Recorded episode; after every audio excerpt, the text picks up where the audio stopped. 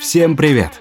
И это подкаст о работе, где ведущие и их гости открывают для себя новые профессии, делятся инсайтами с рынка и пытаются найти ответ, как стать счастливым и найти любимую работу. Ведущие подкаста Лёша Хандоженко и Юра Соколов. Поехали! Всем привет! Сегодня у нас в гостях суперзвезда российского рынка digital-рекламы. Я все правильно говорю? Абсолютно. Так и есть. Прекрасный, великолепный Женя Вольнов. Ура! Ура! Женя, привет. Женя, привет. Целую Женя. вас, обнимаю. Да, Женя, привет. Спасибо тебе, что ты пришел. Да. Нас, вообще-то говоря, слушает очень разная аудитория. Кто-то из них, по нелепому недоразумению, может быть, про тебя никогда ничего не слышали.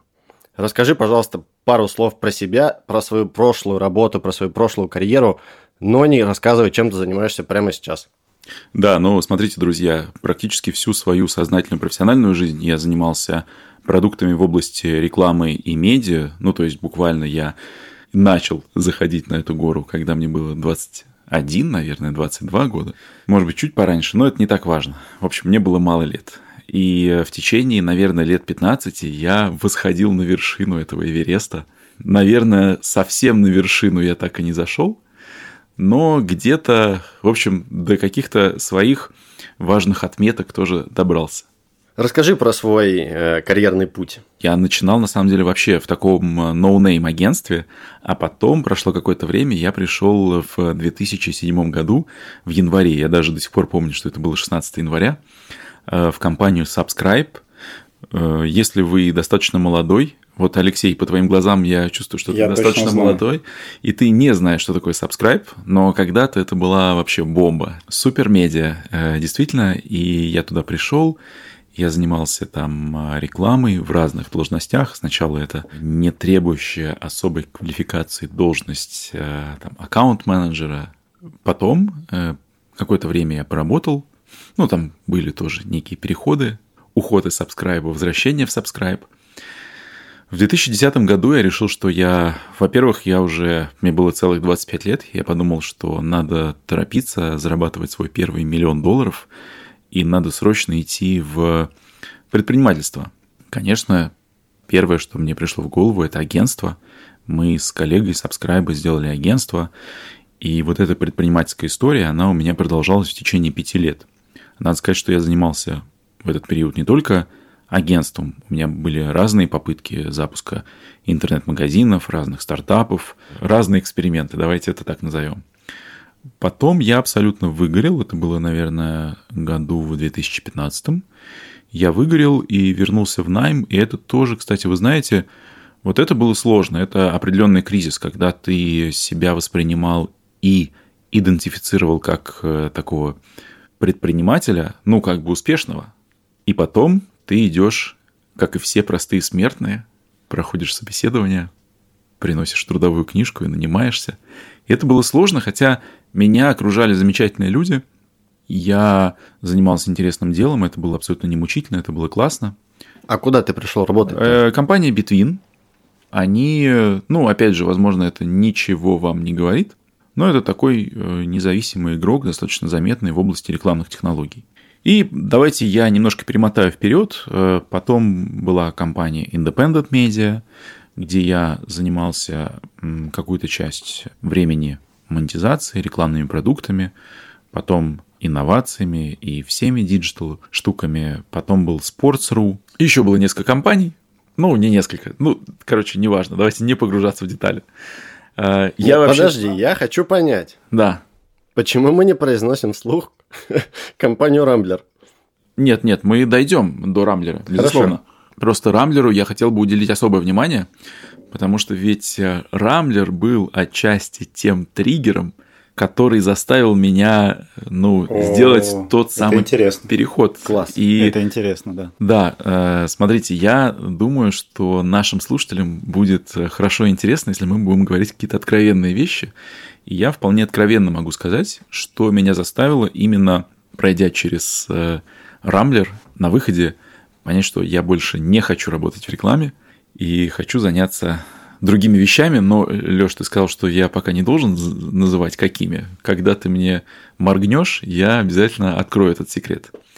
Вот так. То есть, э, смотрите, я думаю, что моя известность, ну, в узких кругах, да, эм, связана еще с тем, что, ну, мне кажется, я пассионарный человек э, и общительный. Я делал много всяких образовательных э, штук, комьюнити профессиональные, много генерил какого-то контента. Я не могу просто делать работу. Я либо как бы влюбляюсь во что-то и полностью в это погружаюсь или никак. Поэтому вот реклама в течение 15 лет э, это была такая сфера, в которой я, ну, я был очень увлечен. Я много создавал каких-то волн энергетических, которые в разных, в разных формах проявлялись. Ты сказал про Рамблер, угу. и то, что в какой-то степени или в большей степени это компания, в которой случилось твое осознание, что все с рекламой пора завязывать.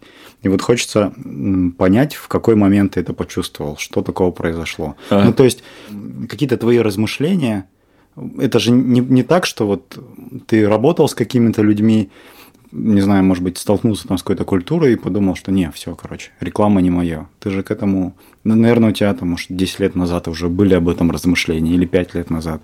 И, может быть, в результате произошел какой-то триггер, и ты там честно себе в этом признался. Или это был какой-то прям катарсис, когда ты понял, фу, все, реклама, это же вообще не мое. Или там, теперь не мое, уже не мое. Вот расскажи немного про вот этот процесс осознания. Что произошло и какой ты сделал следующий шаг, первый вообще? Мне кажется, что об этом интересно еще поговорить, потому что когда люди меняют профессию, мой кейс э, тоже может э, быть знаком этим людям. Мы все, возможно, проходим через одни и те же этапы. Не было катарсиса, не было какой-то точки, угу. что я проснулся утром и мне приснился какой-то страшный сон. Угу. Я сказал, нет, больше никогда. Э, безусловно, это копилось. Это копилось на протяжении, может быть, даже лет. Рамблер для меня был сложной компанией. Мне там было ужасно неинтересно, и я даже не попрошу это вырезать. Меня окружали какие-то сложные коммуникации, которые не всегда ложились на мои привычки, предпочтения, мои какие-то схемы поведения. При этом я хочу сказать, что в Рамблере много замечательных людей, с которыми мне было очень интересно и очень приятно. Но если мы говорим о регулярной работе, ежедневной, такой рутине, мне было, ну как-то я себя чувствовал не в своей тарелке. И это заставило меня тоже проявляться, как бы, может быть, не с лучшей стороны. Для меня это было невдохновенное место. И такой опыт заставляет тебя рефлексировать. Что у тебя получается лучше, а что не так хорошо? Что твое, а что не твое? Что является для тебя э, источником ресурса и энергии, а где твоя энергия пропадает? И у меня все больше и больше начало возникать э, ощущения и мысли, ну, какие-то флешбеки случались из прошлого, что мне, ну, мне очень интересны люди.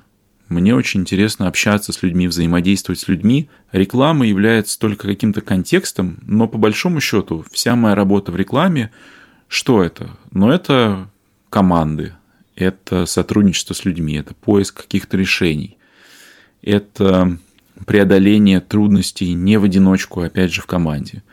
Это и развитие, развитие вполне себе формально, это что-то узнаешь э, там о своей работе, но и развитие личностное, да, ты сталкиваешься с какими-то проблемами.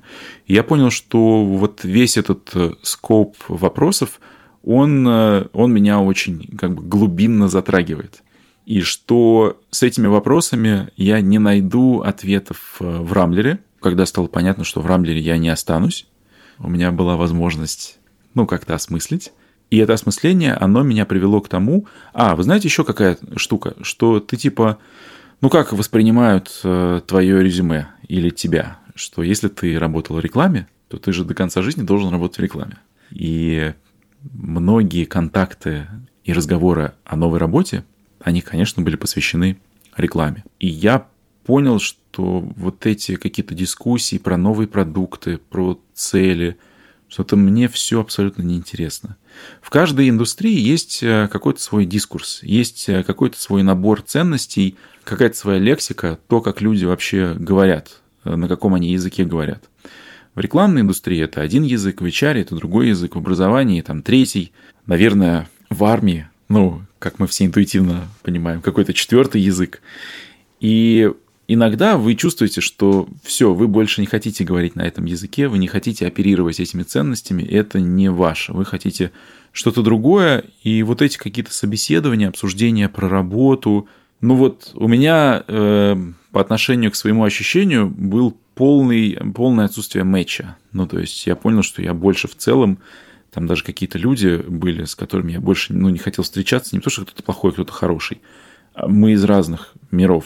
И вместе с тем я целенаправленно хотел идти в образовательные продукты или в HR, в HR-тек, в технологическую часть, в какую-то инновационную часть. И общение с этими людьми как раз было сигналом к тому, что вот тот язык, на котором я хочу говорить. Потому что мы понимаем, люди, которые занимаются на своей работе другими людьми, они в целом, ну, в идеальном мире должны обладать другими ценностями. Они понимают, что то, что они создают, меняет жизни.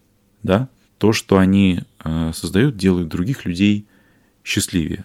Перебью тебя, Женя. Давай, Мне да. не всегда хватает смелости сказать, что, блин, так может быть я там 10-15 лет занимался не тем, и надо посмотреть не в каком контексте я жил, в каком контексте я работал, а вот как ты, Женя, говоришь, а, а что мне больше всего нравилось? Там, работать с людьми, общаться, там, с, с командами как-то взаимодействовать и понимать, что фундаментально у меня вот есть какой-то набор скиллов, которые я хочу и дальше развивать. Другой вопрос, в каком контексте, да, и в твоем случае это совсем был контекст другой, ну, HR. Да, э, кстати, вот то, что ты сейчас говоришь, э, очень релевантно тому продукту, которым я занимаюсь. А, Лёш, я уже могу сказать, в какой я компании работаю? Это тот самый момент. Работаю Вау. я в компании э, Headhunter, и вот эта штука про скиллы, про наши навыки, угу. как они могут влиять э, на нашу текущую профессию, на карьерный транзишн, простите за такие слова, и даже есть э, выражение карьерный discovery. Я просто представил, пару лет назад Женя бился за там стоимость показа и как лучше там, взаимодействовать с аудиторией, где еще, извините, впилить баннер да. а... и, и заработать больше с пользователя. Женя произносит слова карьерный транзишн и карьерный discovery. Я киваю, а на самом деле я не понимаю, про что ты сейчас говоришь. Что такое карьерный транзишн и карьерный discovery? Ну, смотри, карьерный э, транзишн э, – это переход из одной карьерной точки в другую. Потому что давайте не называть это сменой профессии, потому что сейчас и понятие профессии, оно как-то немножко mm-hmm. стирается, что ли. Потому что это какие-то формальные ярлыки. Да, класс. Э, Мы знаем, что профессии сейчас становятся очень гибридными да, появляются какие-то новые понятия. Поэтому давайте не привязываться вот к этим каким-то таким формальным наименованиям. Тем не менее, transition и discovery. Transition, да. Смотрите, transition – это переход э, из одного состояния в другой. Э, вы вчера работали учителем начальных классов. Можете ли вы стать продукт-менеджером в Яндексе? Ну, конечно, вы можете стать. Я думаю, что те скиллы, которые сформировались у вас, э, когда вы были учителем, их можно перенести на другие индустрии без потерь. Более того, я считаю, что э, продукты с непрофильным опытом могут быть более продуктивные, более креативные. И э, мне кажется, что мы недалеко от той точки, когда рекрутеры будут искать человека с непрофильным опытом, понимая, что такой переход – это источник новых сил, новой энергии, новых идей. Мне кажется, что очень классно. Я вот это сейчас чувствую по своему примеру. Э, ну, давайте мой референс немножко попозже. Я вроде как э, рассказал, что такое transition, что такое discovery. Карьерный discovery – это когда вы ну, ищете для себя возможности, когда вы оцениваете э, разные варианты, а если вы хотите эффективный переход, то ну, странно говорить следующим языком. Я точно хочу стать стоматологом. И только этот путь сделает меня счастливым. Ну, конечно, нет. Множество путей сделают тебя счастливым. А вот про вот это множество путей. Ты, кстати, рассказывал про, мне кажется, в контексте того, что мы говорим, про свой карьерный Discovery. Да. Когда мы встречались и первый раз обсуждали угу. этот вопрос, я даже себе записал.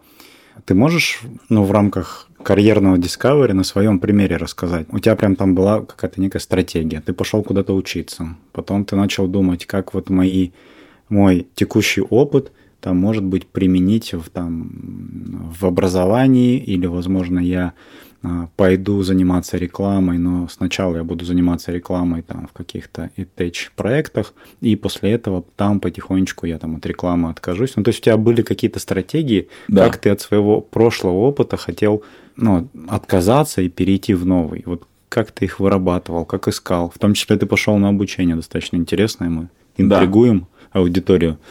Вот ты можешь вот здесь чуть-чуть поподробнее рассказать? Э, мне кажется, что это важно узнать. Э, во-первых, э, я еще раз повторяюсь, все произошло не с бухты-барахты.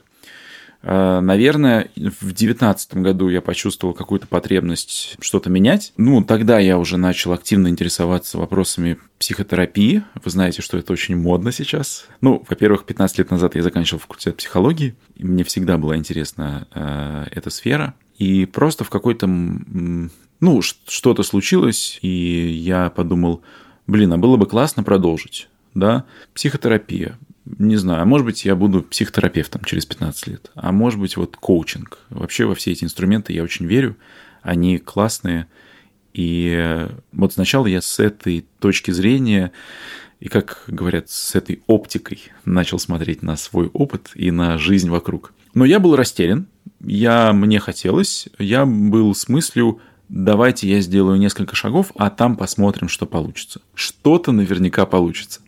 Я с кем-то познакомлюсь, э, тем более на тот момент у меня не было никаких конкретных представлений, а куда я с этим вообще приду.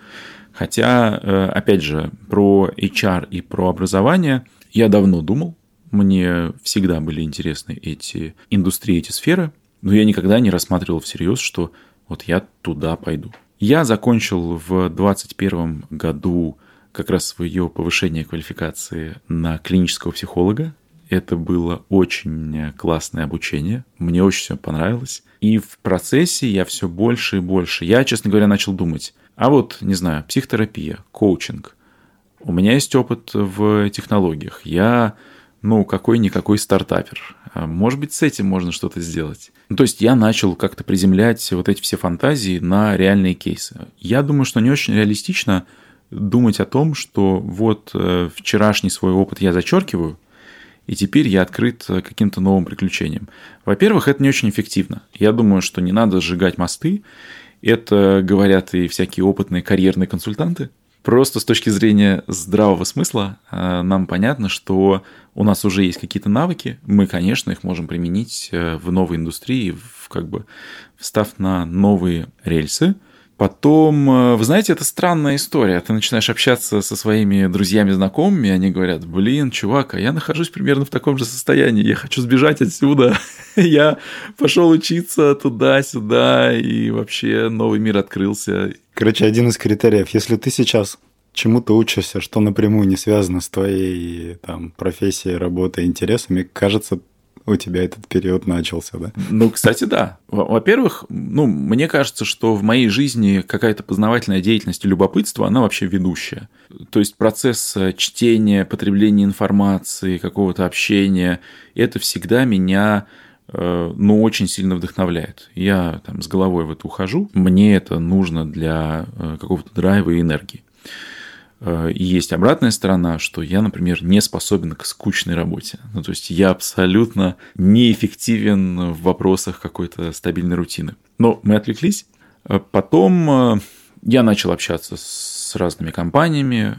Сначала в контексте «а давайте просто познакомимся». Потом я освободился от оков Рамблера и пришел и сказал, ну вот, я свободен, может быть, мы могли бы что-то поделать вместе.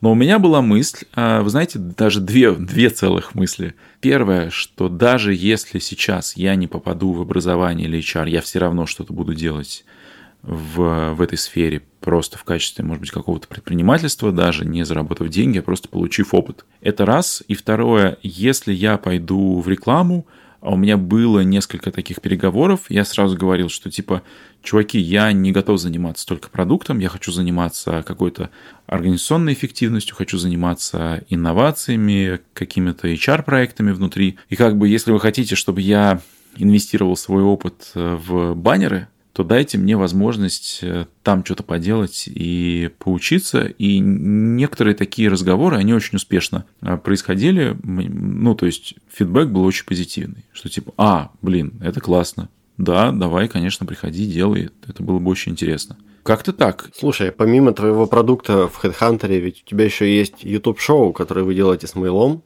Да, совершенно верно. Это YouTube-шоу, где вы рассказываете про будущее и так далее. Да. У меня в связи с этим два вопроса.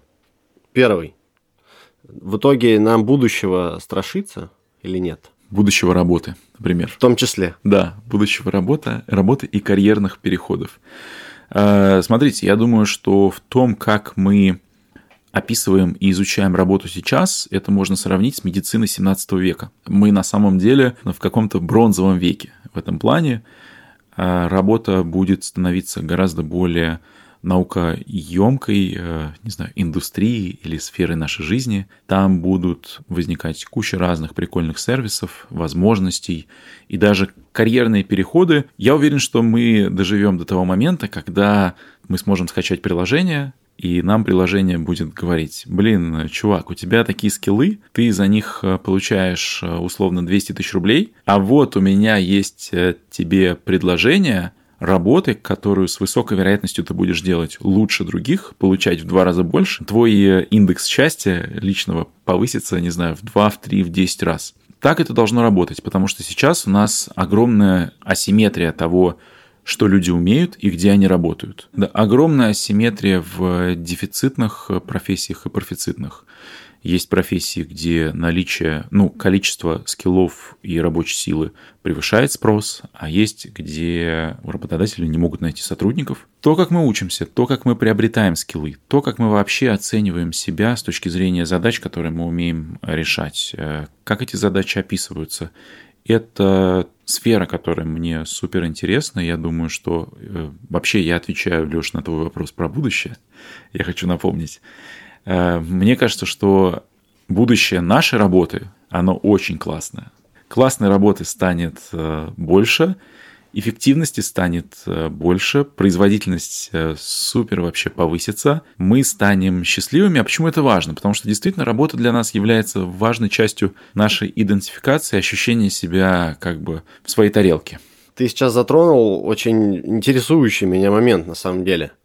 Как будто бы никак не следует необходимость испытывать счастье из необходимости работать. Как будто бы на самом деле тебе не обязательно быть счастливым на своей работе. Во всяком случае, эти два понятия никак в наших головах и в нашей реальности не связаны. От ощущения счастья мы не зарабатываем больше денег. От ощущения счастья мы не становимся как-то очевидно более продуктивными. Если оставить за скобками какие-то креативные профессии, по крайней мере. Да, да. да. Ну, то есть счастливый сварщик вряд ли делает свою работу сильно более классно, чем несчастный сварщик. А, да? Смотри. Я просто хочу понять, обязательно ли любить свою работу.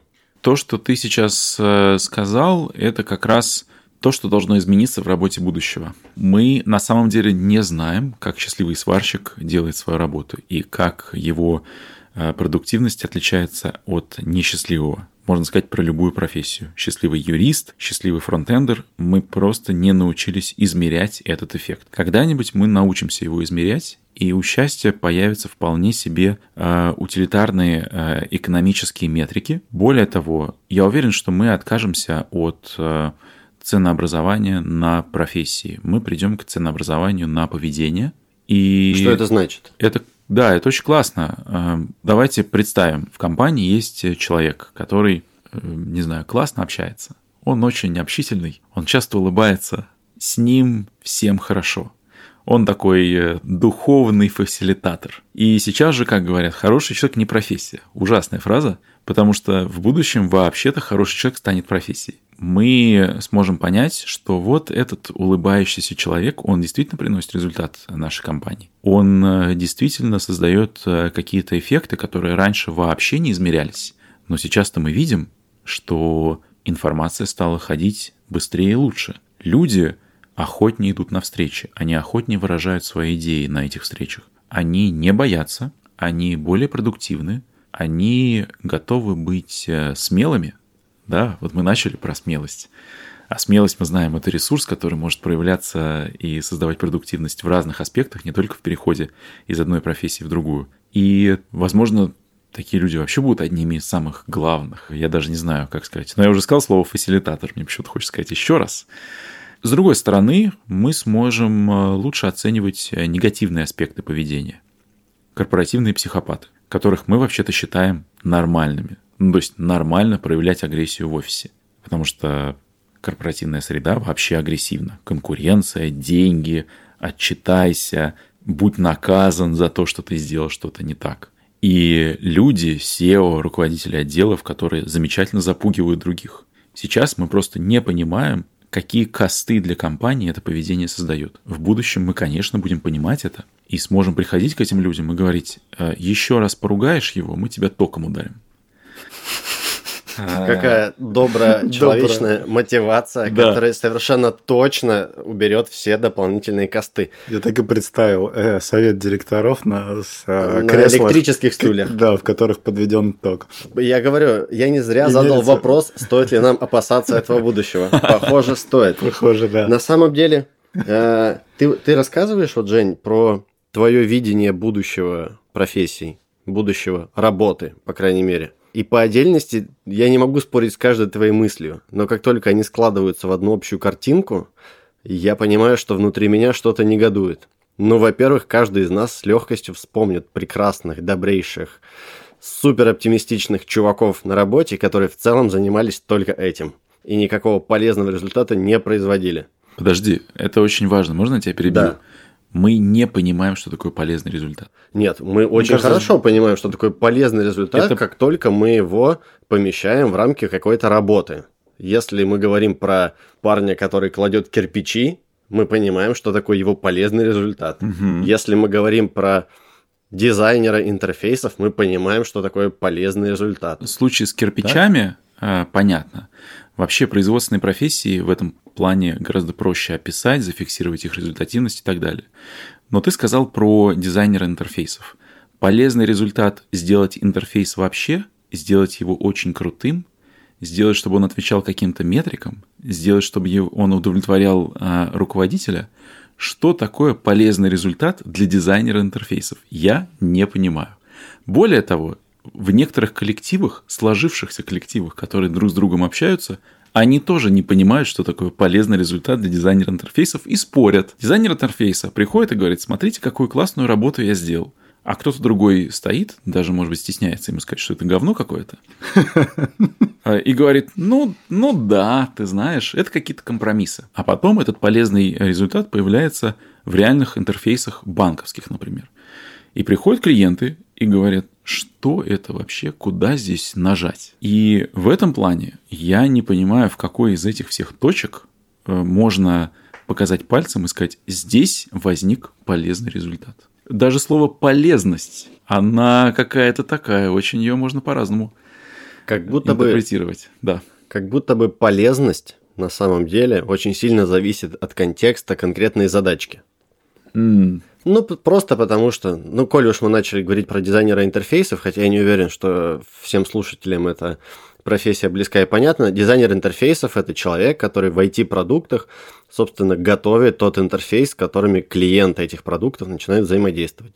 Интерфейс мобильного приложения банка, интерфейс э, главной страницы э, сайта, на котором вы покупаете одежду и так далее, и так далее. В этом смысле, в тот момент, когда мы создаем продукт с нуля – Например, мы тестируем новую гипотезу.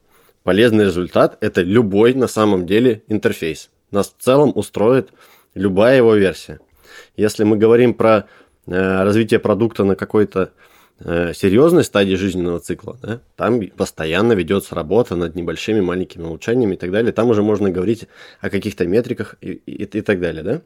Вот, поэтому в этом смысле кажется, что полезный результат на самом деле всегда можно описать довольно точно – Просто он будет зависеть от конкретной задачи, от конкретной команды, от конкретного бизнеса и так далее, и так далее. И в этом смысле мы снова приходим к тому, что, ну, нельзя сказать, чувак, будь приятным, классным чуваком, будь с нами на одной волне, э, не будь токсичным, э, пускай коммуникация с тобой будет легкой, и этого достаточно для того, чтобы мы платили тебе зарплату.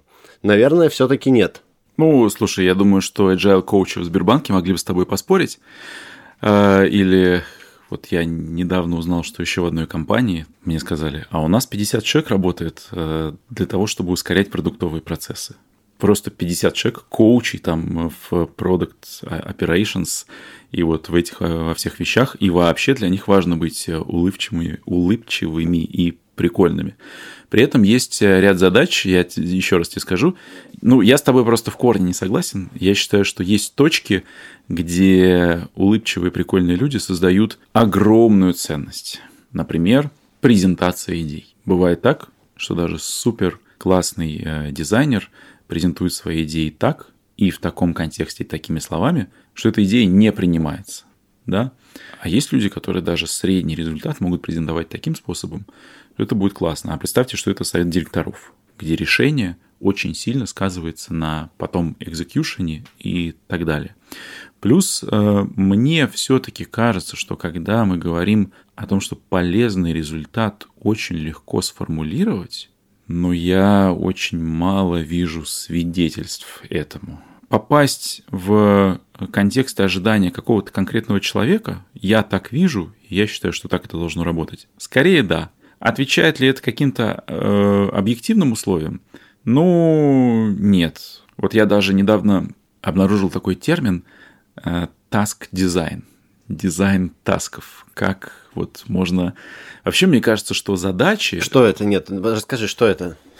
Э, слушай, не заставляй меня, я сам пока не понял, не понял. Э, но звучит прикольно. Это очень классно. Это, наверное, какой-то способ наиболее классно закрывать задачки ну, с точки надо... зрения оценки своего руководителя. Ну, оценки разных. разных Я как раз с этой темой хотел сказать, что вот этот полезный результат, его не совсем понятно, как его там оценить, пощупать, посмотреть.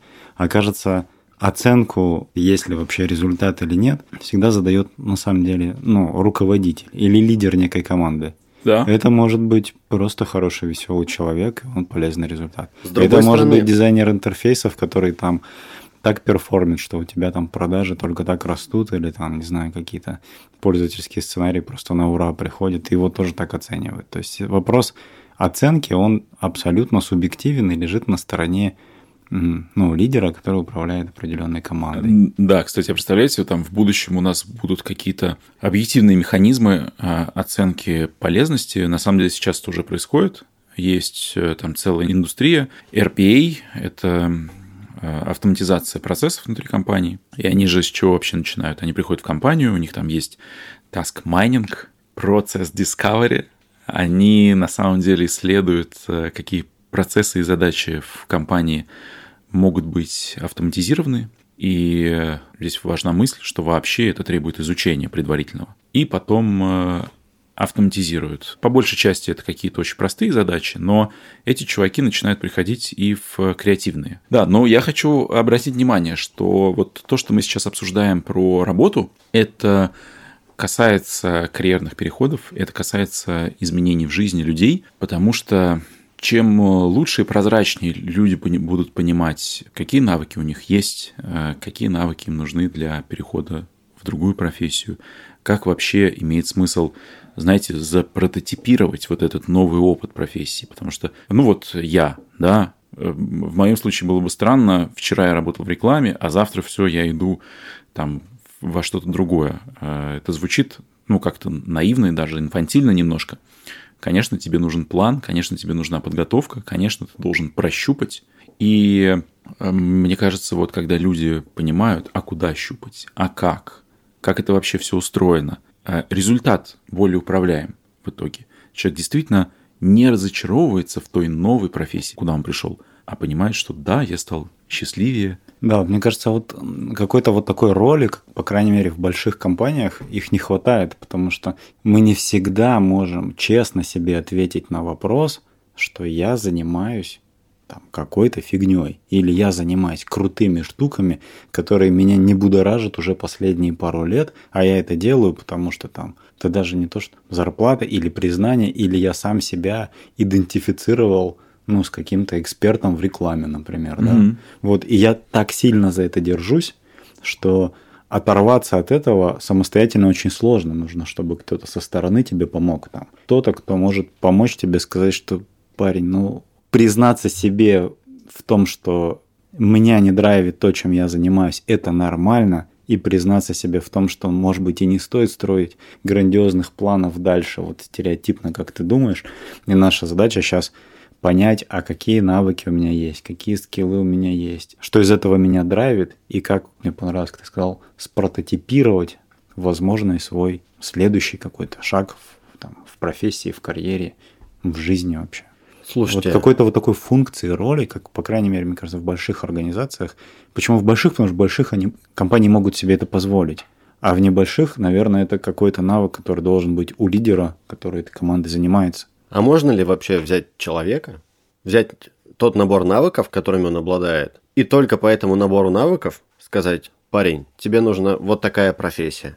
И наоборот, для каждой ли профессии можно такой набор навыков обозначить, что вообще такое навык. А, Ну, я уверен, что для каждой профессии такой набор навыков можно обозначить. Другое дело, что это какая-то динамическая система. Сегодня это один набор, через год, наверное, другой набор, плюс уровень развития человека в этой профессии. Потому что мы знаем, что есть junior, middle, senior, и там состав этих навыков меняется. А навык, э, ну, я это называю так, что это способность человека решать какой-то таск. То есть закрывать какую-то задачу, выполнять какую-то функцию с э, каким-то результатом. Ну, плюс-минус описанным результатом мы опять возвращаемся к тому, что этот результат еще надо уметь описать. Это ответ на вторую часть твоего вопроса или на второй вопрос. Про первый вопрос. Достаточно ли этого? Ну, я думаю, что нет. Потому что, кажется, э, профессия играет такую значительную роль в нашей жизни, что в ней есть еще какая-то экзистенциальная часть. Потому что часто мы ассоциируем с профессией какую-то свою жизненную миссию, какую-то, не знаю, ну вот свою такую глобальную роль, статус. И мы не можем этого не учитывать. А Важно, чтобы профессия еще и соответствовала ценностям э, человека, потому что кто-то, для кого-то деньги важны, а для кого-то важно что-то другое, там, с людьми как-то взаимодействовать. И это все должно накладываться, это какой-то должен быть такой многомерный профиль, который, конечно, включает и навыки, и э, предрасположенность. Ну, кстати, заметьте, я хочу еще вот на что обратить внимание, что вообще, ну, что такое навыки? Навыки – это то, чем ты можешь обучиться. Ну, то есть ты можешь прийти и сказать, у меня были вот эти навыки, но вообще я не могу их никуда перенести. Я был дворником, хочу стать художником, да, но какие навыки дворника тебе помогут в искусстве? Наверное, ну, может быть, какие-то помогут, э, но я думаю, что их немного. И ты даешь запрос во Вселенную, в жизнь, еще куда-то, в скиллбокс. Обучите меня вот этим э, навыкам. И ты проходишь какой-то процесс, и вот через полгода ты уже способен войти э, в новую профессию. Поэтому я это все к чему? К тому, что ну, навыки это не сущность прибитая э, гвоздем к чему-то. Это тоже гибкая штука. Кажется, кажется, ребята из Skyeng сейчас что-то похожее делают, когда они берут людей из каких-то других профессий, обучают их инженеров, тестировщикам. еще Sky, кем-то. SkyPro. SkyPro, да, Да, SkyPro проект. у них это И называется. дают им новую профессию, и они это все еще говорят, что просто человек будет более счастливый, потому что может там выйти на новый уровень дохода, зарплаты, новых профессий, но по факту это реально обретение новых абсолютно профессий, ну, навыков. Да, э, и вы знаете, есть еще а, одна сторона, которую мы пока не обсуждали, но она большая, что э, и профессии было бы классно как-то трансформировать, потому что, ну вот, возьмем такой пример. Есть э, люди, ну вот дворников я вспомнил, пусть будут дворники.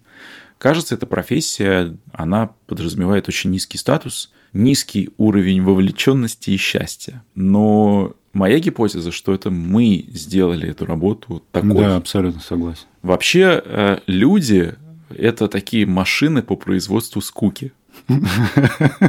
А, Что ты имеешь в виду? Ну вот, э, смотри, на самом деле дворник – это же классно. Представь себе комьюнити дворников, креативные дворники, дворники, делающие онлайн-обучение дворников, рассказывающие детям, как правильно следить за чистотой своего двора.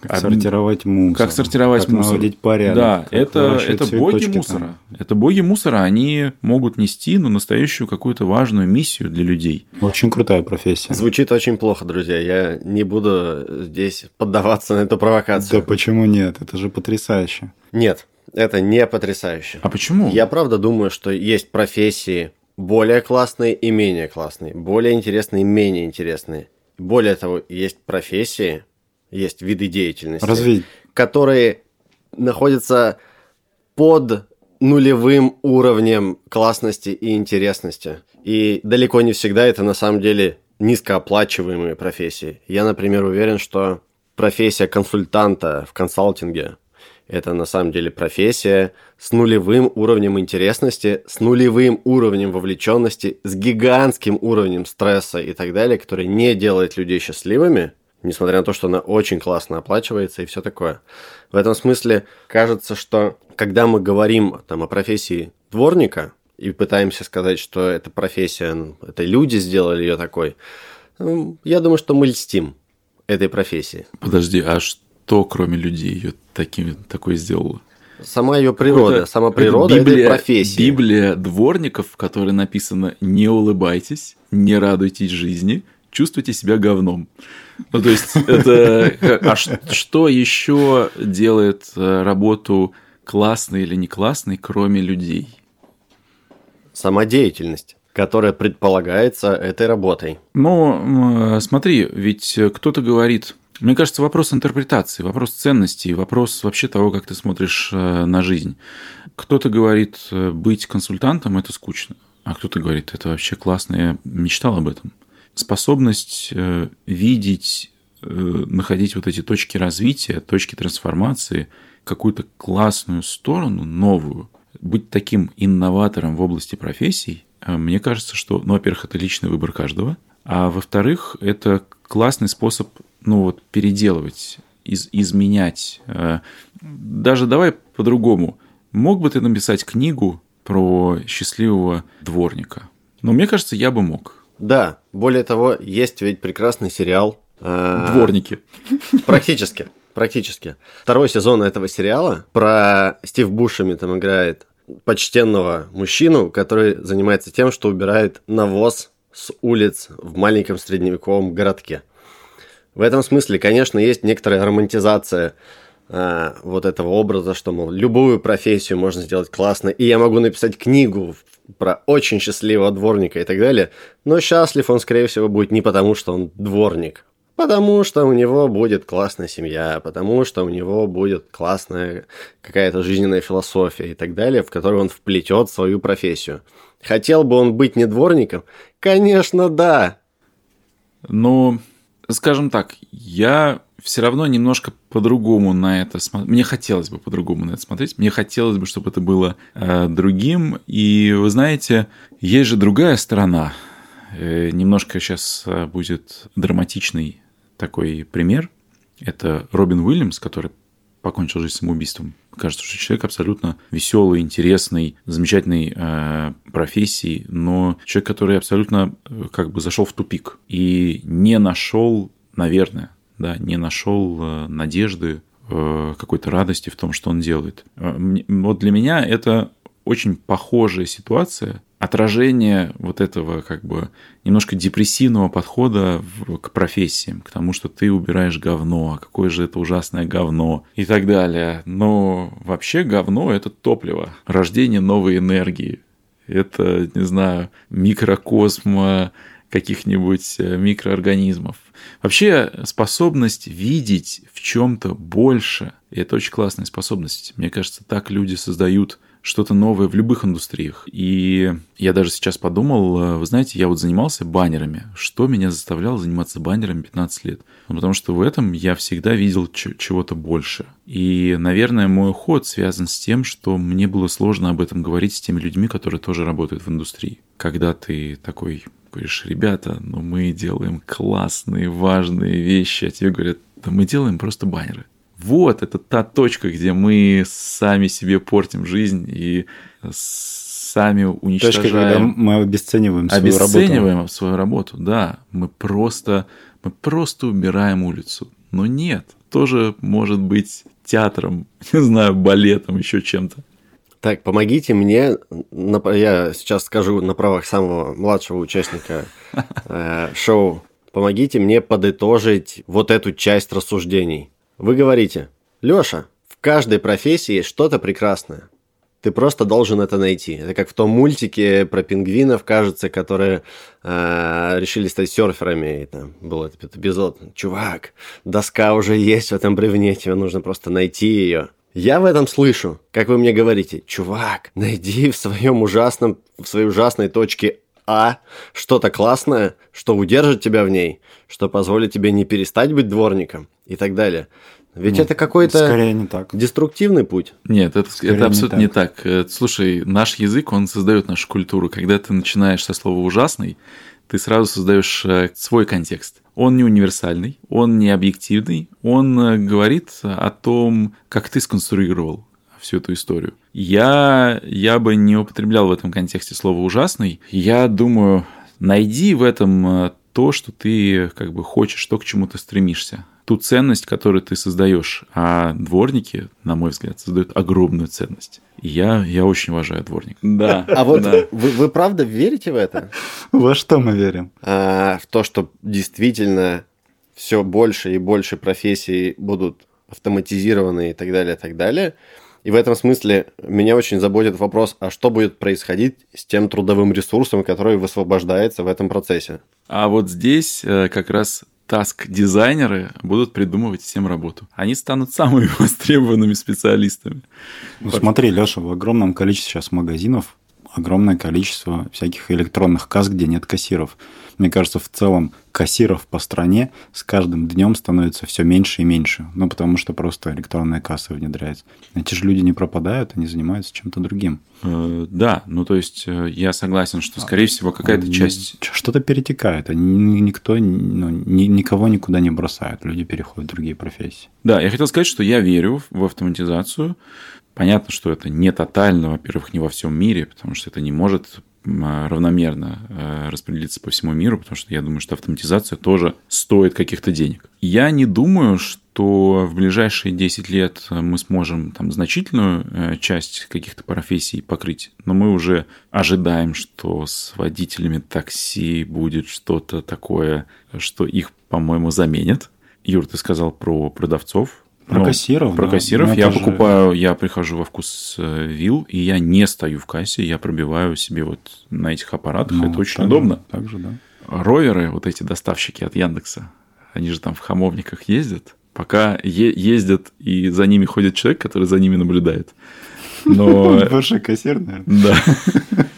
обрел новую профессию. А, Автоматизируют и ровера, Я не и хотел человека, обидеть который- человека, который занимается этими роверами и смотрит, как они там ездят. И это тоже может быть прекрасно. Нет, наверное, какой-то инженер, который смотрит, как это все Да. работает. Да.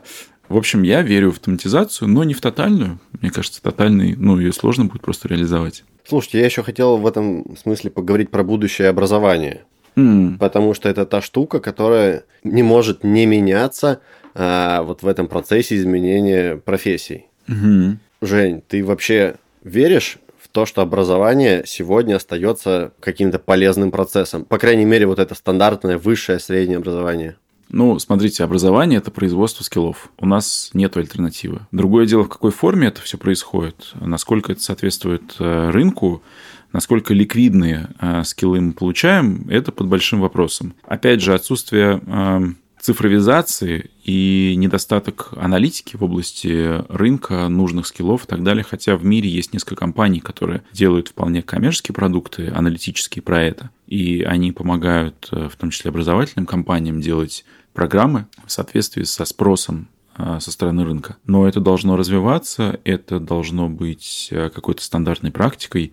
Сейчас кажется, что те ключевые игроки на рынке образования, которые есть, ну, мы сюда давайте и вузы тоже включим, и даже школы, и даже детские сады, кстати, они э, ну, в вакууме создают вот те как бы программы, которым обучаются наши дети, и это странно. Ну, то есть, э, довольно странно, знаете, э, на рынке, где все покупают картошку, предлагать тебе растить морковку. А сейчас, кажется, это так и и устроено. У меня нет претензий к образованию, конечно же, и к высшему, к низшему, к любому. Но то, что там э, надо подкручивать, докручивать, улучшать и делать это быстрее, лучше, чем это происходит сейчас, ну, сомнений нет. Я думаю, что это то, что мы все так или иначе чувствуем. А, как-то так. Давайте, знаете, я бы в другом контексте. А, кажется, что люди, которые хотят сменить профессию, не идут получать высшее образование. Ну, странно иногда, хотя я вот пошел учиться на клинического психолога, кстати. Мне кажется, раньше это было распространено, когда люди получали высшее образование, там, не знаю, бухгалтерское, потом шли и получали высшее образование юридическое или там еще какое-то, чтобы э, поменять профессию. Сейчас, ну, кажется, это абсолютно не обязательная история. Да, например, это смотрите. Никого уже не волнует. Э, если ты хочешь, ну, самый, наверное, распространенный кейс – я там работала медсестрой, все говорят про IT, я хочу в IT, потому что это перспективы, это деньги, это уважение, статус, э, карьера и так далее. Как мне сделать, э, опять произношу это слово, transition? И ну, сейчас для этого не надо идти получать высшее образование, Яндекс Практикум, Skillbox, Трампампам и все вот это остальное. Но э, мне кажется, что и этим э, ребятам, которые делают все эти образовательные продукты, ну, надо идти в сторону такого, то, что называется skill-based, ну, то есть основано на конкретных скиллах. Uh-huh. Макро-лернинг, потому что есть микро-лернинг, есть макро-лернинг. Приди, учись полгода, и через полгода получишь профессию. Ну, под вопросом вообще, насколько это Мне эффективный кажется, инструмент. Это же еще нормальный срок достаточно да, короткий. Да, но... Пять лет, вот это ужас какой-то. Не, ну пять лет это вообще пипец, а сейчас... Ну, хотя, люди... может быть, для строительных каких-то инженерных профессий там необходимо такое. Вот сейчас люди хотят еще быстрее, да? Ну, может быть, да. А с еще большими гарантиями. И этими гарантиями вот эти компании образовательные торгуют. Они же что говорят в рекламе? Приходи, будешь получать 150 тысяч рублей быстро, легко, без проблем. Ну так вот, мне кажется, что им надо все-таки свои программы как-то улучшать, повышать эффективность, и кажется, там есть еще точка роста. А вот это вообще возможно взять и за полгода овладеть профессией? Когда мы говорим, чувак, приходи к нам учиться, через 6 месяцев ты получишь профессию с окладом 150 тысяч рублей, кажется, это какая-то очень локальная история, которая Э, вызвано только жестким дефицитом кадров на рынке IT-профессий. Как только этот дефицит восполнится, сразу вся эта история про полгода и 150 тысяч рублей перестанет быть актуальной, и в этот момент все вот эти техпродукты перестанут быть состоятельными. Как я это сейчас понимаю. И... Мир поменяется, будут нужны другие профессии. Но За полгода, потом... мне кажется, вполне возможно освоить что-то абсолютно новое с нуля – как раз на твоем скилл-бейзе, который у тебя был до этого. Здесь главное правильно выбрать. Мне кажется, вот этот транзишн, про который Евгений говорит, это же там, ты в джуниора точно уйдешь. Поменять профессию за полгода и научиться чему-то новому, четко понимая свои, э, свои навыки, да, то мне кажется, это ну, не такая большая проблема. То есть, условно, например, если я плохо работаю с какими-то там таблицами, еще с чем-то, то навряд ли бы мне нужно идти в какую-то профессию, где это будет требоваться. Я, мне надо будет не полгода, а там пять лет, например, и то я буду не очень. Но если это будет что-то связано на тех скиллах, на которых я и сейчас вывожу там большую часть своей работы, но просто вот, не знаю, рынок поменялся, например, то полгода, почему нет? Здесь есть еще одна концепция, это то, что называется сейчас learning in the flow of work, когда ты учишься в процессе работы. Так это же это придумали тысячелетия назад, когда брали подмастерьев к мастерам, и, и они учились. Да, да, да, совершенно верно, но теперь есть мобильное приложение, это все меняет. Э, я все к чему? Э, я к тому, что на самом деле, чтобы стать фронтендером, возможно, надо отучиться вообще месяц. Какой-нибудь буткэмп. Не знаю, ты месяц интенсивно учишься. А потом тебе говорят, выходи на работу, встречаешься с каким-то таском, который ты не можешь сделать, берешь приложение, у тебя контекстный лернинг, тебе лернинг говорит, я понимаю, что это за таск, сейчас я тебя научу. Мы с тобой вместе сделаем, и ты запомнишь, как это делается, и будешь потом самостоятельно все это решать. Вот мне кажется, что в идеале это вообще должно быть так выстроено, когда обучение на 100% контекстно тому, что ты делаешь и с какой проблемой ты сталкиваешься. Мне кажется, любой работодатель нужен какой-то скоринг вот этих скиллов, чтобы не вкладываться в того, кто через полгода скажет, кажется, это не мое, Да. я пошел. Да, да. Леша на все кивает, нет, давай. Нет, нет, я, я очень согласен с теми мыслями, которые вы говорите. Я лишь поражаюсь тому, что смартфон становится новым мастером, а человек становится новым подмастерьем этого смартфона. Слушай, ну смартфон это же... Будущее становится все ужаснее. Вы как бы- Смартфон представьте, это аватар какого-то конкретного человека в данном случае. Представьте себе корпорацию будущего, в которой совет директоров сидит на электрических стульях, Это что сегодня? Просто потому, что иначе э, нельзя будет э, контролировать уровень токсичности каждого из членов совета директоров. А на middle уровне сплошные смартфоны, сплошные гаджеты и так далее, просто потому что они забрали в себя функцию воспитания будущего поколения. Мне кажется, кого, за, кого, кого затронет автоматизация? Да не кассиров, а боссов, да? Потому что кс- вместо них кстати, поставить да, на кстати, вполне мобильное приложение, а все остальные работают. Я сейчас скажу еще одно модное слово. У нас сегодня Вообще максимальная концентрация парад модных модных слов. слов. Да. Есть такое понятие, как external cognition. А, Ух. Это некий э, мыслительный процесс внешний по отношению к разуму. И э, сейчас... э, Я еще пытаюсь понять, что сейчас только что сказал. Да, я сейчас объясню. Я пока что пытаюсь перевести external cognition. Да, Я э, еще там.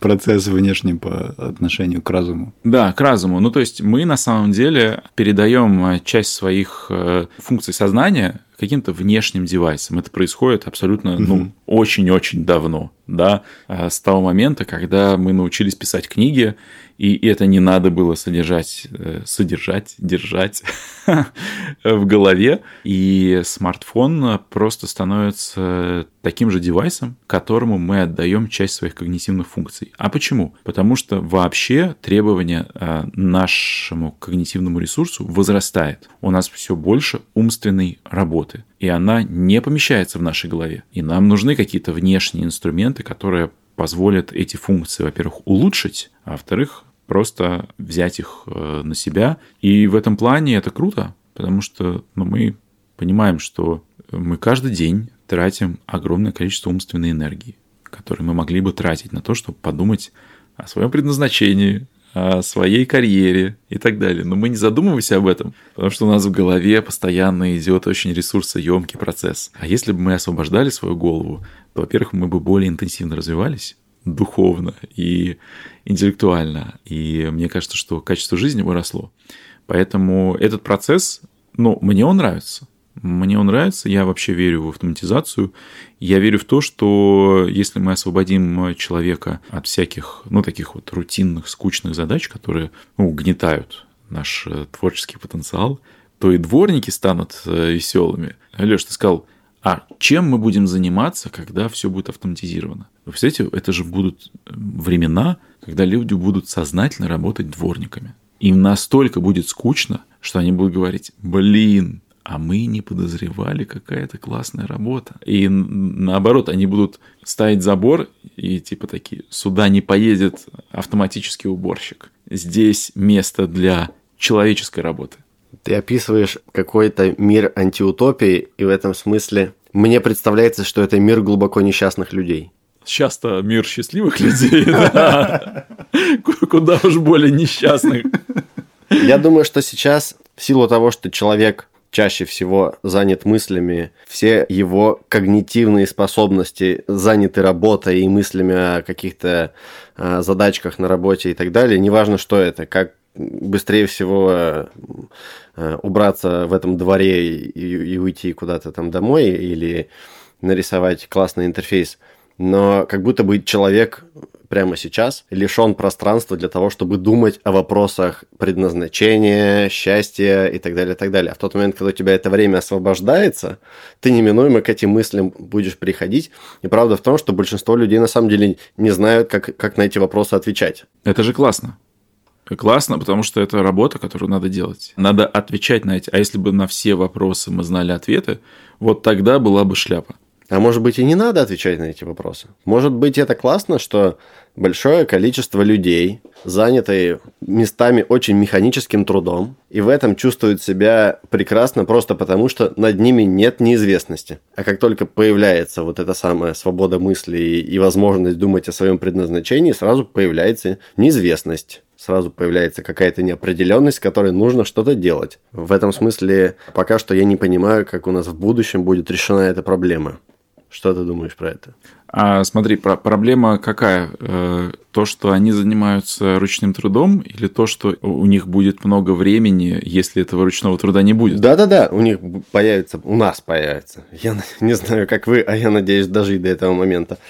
У нас появится большое количество времени, чтобы думать о том, как это время, вообще говоря, занять еще таким занятием, которое сделает меня счастливым. Слушай, я точно сейчас подумал, что в начале нашего диалога мы говорили о том, что когда ты меняешь э, профессию, у тебя перед тобой есть огромный пул неизвестности.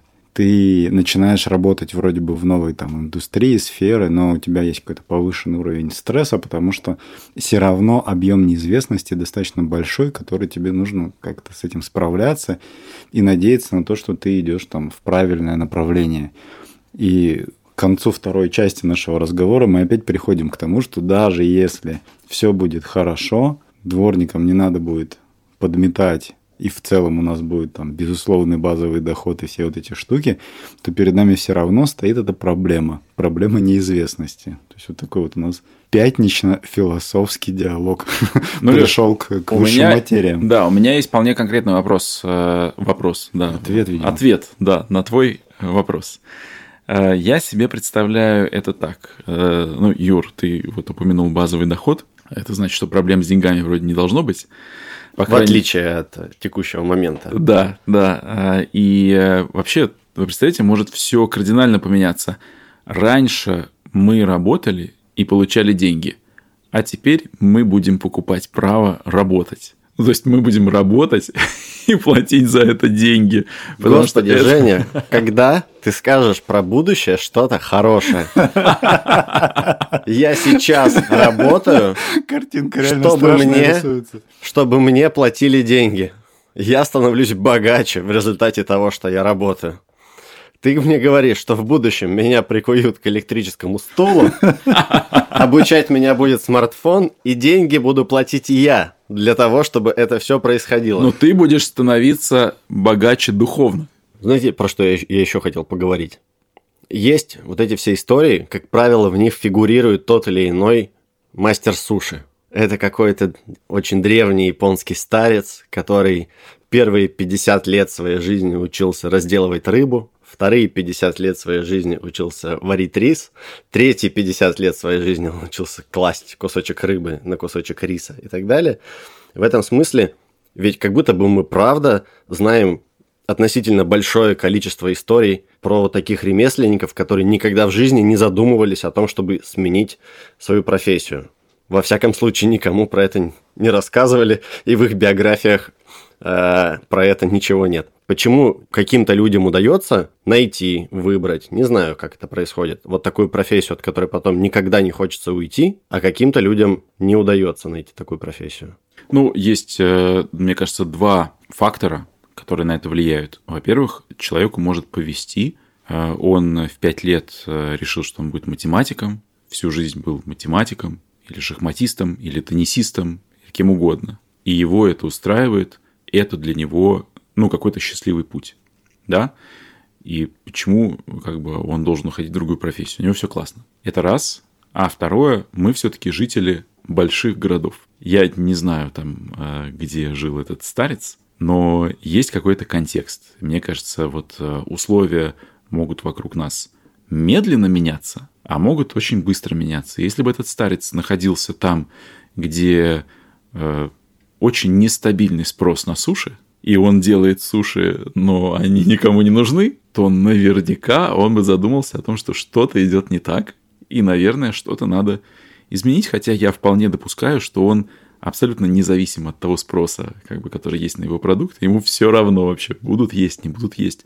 Но это уже совсем какой-то радикальный чувак. Мы что-то делаем, мы производим какую-то ценность, она кем-то потребляется, степень э, этого спроса, но она просто может меняться, да, э, и спрос на навыки тоже меняется, а будет меняться еще более интенсивно. Вот у меня ответ такой. Вот как-то хочется, мне кажется, это резюмировать наш разговор прийти к какому-то результату этого разговора, вот я так скажу. Да, но давайте я вспомню, о чем мы говорили, да, а, и попытаюсь вот такие тезисы какие-то описать. А, во-первых, ну, меняют ли люди профессии, нужно ли это делать? Кажется, нужно. Кажется, если вам а, дискомфортно, вы Э, выгораете, не знаю, выросли, вы как-то изменились, и вам 40, 50, 60, я, кстати, уверен, что в любом возрасте можно менять профессию и быть э, счастливым. Нужно ли это делать? Ну, безусловно, нужно пытаться, нужно искать, не надо делать каких-то, ну, совсем резких поворотов. Делайте это осторожно, возьмите себе год, полтора, два, где вы попробуете создать вот эти прототипы ваших новых профессий, пообщаться, с людьми из тех профессий, которые вам интересны, где-то подучиться. Дайте возможность себе ошибиться. Ну, дайте возможность себе пойти куда-то работать, но вернуться в ту среду, где вы находились раньше. Вы точно не станете хуже, у вас появится, ну, там у вас расширится кругозор. Это раз. Мы начинали с того, что говорили, что это вообще очень, ну, такая история, требующая смелости, что там много рисков и так далее. А я на самом деле с этим не согласен. Мне кажется, вообще довольно много рисков, когда вы не пытаетесь что-то изменить. Просто потому, что вы можете дотянуть до момента, когда вот эта стоимость этого перехода будет очень высока. Поэтому не пытаться что-то менять, вот это риск. Пытаться что-то менять, находить новые точки опоры – это классная адаптация. Это классный способ, ну, как бы улучшить качество своей жизни, стать более, ну, каким-то здоровым и счастливым. Второе, точнее, это было второе. Третье. Кажется, надо обращаться к карьерным консультантам. Это может быть одним из инструментов, помогающих сделать вот эти штуки. Мы говорили много про будущее работы, но профессии будут меняться. И, кстати, вот эти карьерные переходы, они тоже будут, э, продукты будут хорошие, эффективные, которые будут помогать людям это делать. Потому что спрос есть. Потому что действительно какие-то профессии просто устаревают. Не надо за них держаться. Учитесь чему-то новому, вы можете добиться э, в новой профессии результатов. И, кстати, как раз ваш предыдущий опыт, не надо ставить на нем крест, он может быть классным топливом для нового experience а. И простите меня, пожалуйста, что я за нашу запись миллион раз сказал слово «классно». Это просто отражает мое от, ну, отношение Это к миру. Это просто отражает тебя, это Женя То, классный. Как, какой ты человек. Да. Что ты классный. Ты Да. классный, да. Да, ты люблю, классный. люблю так говорить. А еще мы сегодня узнали очень много слов новых, классных. Да. Ты записал хоть одно из них? А я повторюсь, смотрите, А, э, а я сначала хотел сказать, да, я потом послушаю записи, все запишу. Да. Но Евгений может, наверное, нам сейчас у нас микролернинг. микролернинг. Да, не давай. надо слушать всю э, запись. Послушайте только ту часть, которая поможет вам решать э, задачи. Э, external cognition, Вот это самое сильное слово сегодня. карьерный транзишн. Да это же что? Это стихи получаются. Просто песня. Да. Э, Ну и еще несколько слов менее значимых, э, менее крутых, но тоже важных. Спасибо тебе. Спасибо тебе, Женя. Спасибо И тебе, вам что большое ты пришел. Ты спасибо. классный. И это был очень классный разговор. Вообще, это просто было супер. Да это класс какой-то. Друзья, спасибо, что были с нами до конца. Если вам понравилось, ставьте лайки и подписывайтесь на наш телеграм-канал «Подкаст о работе». До встречи!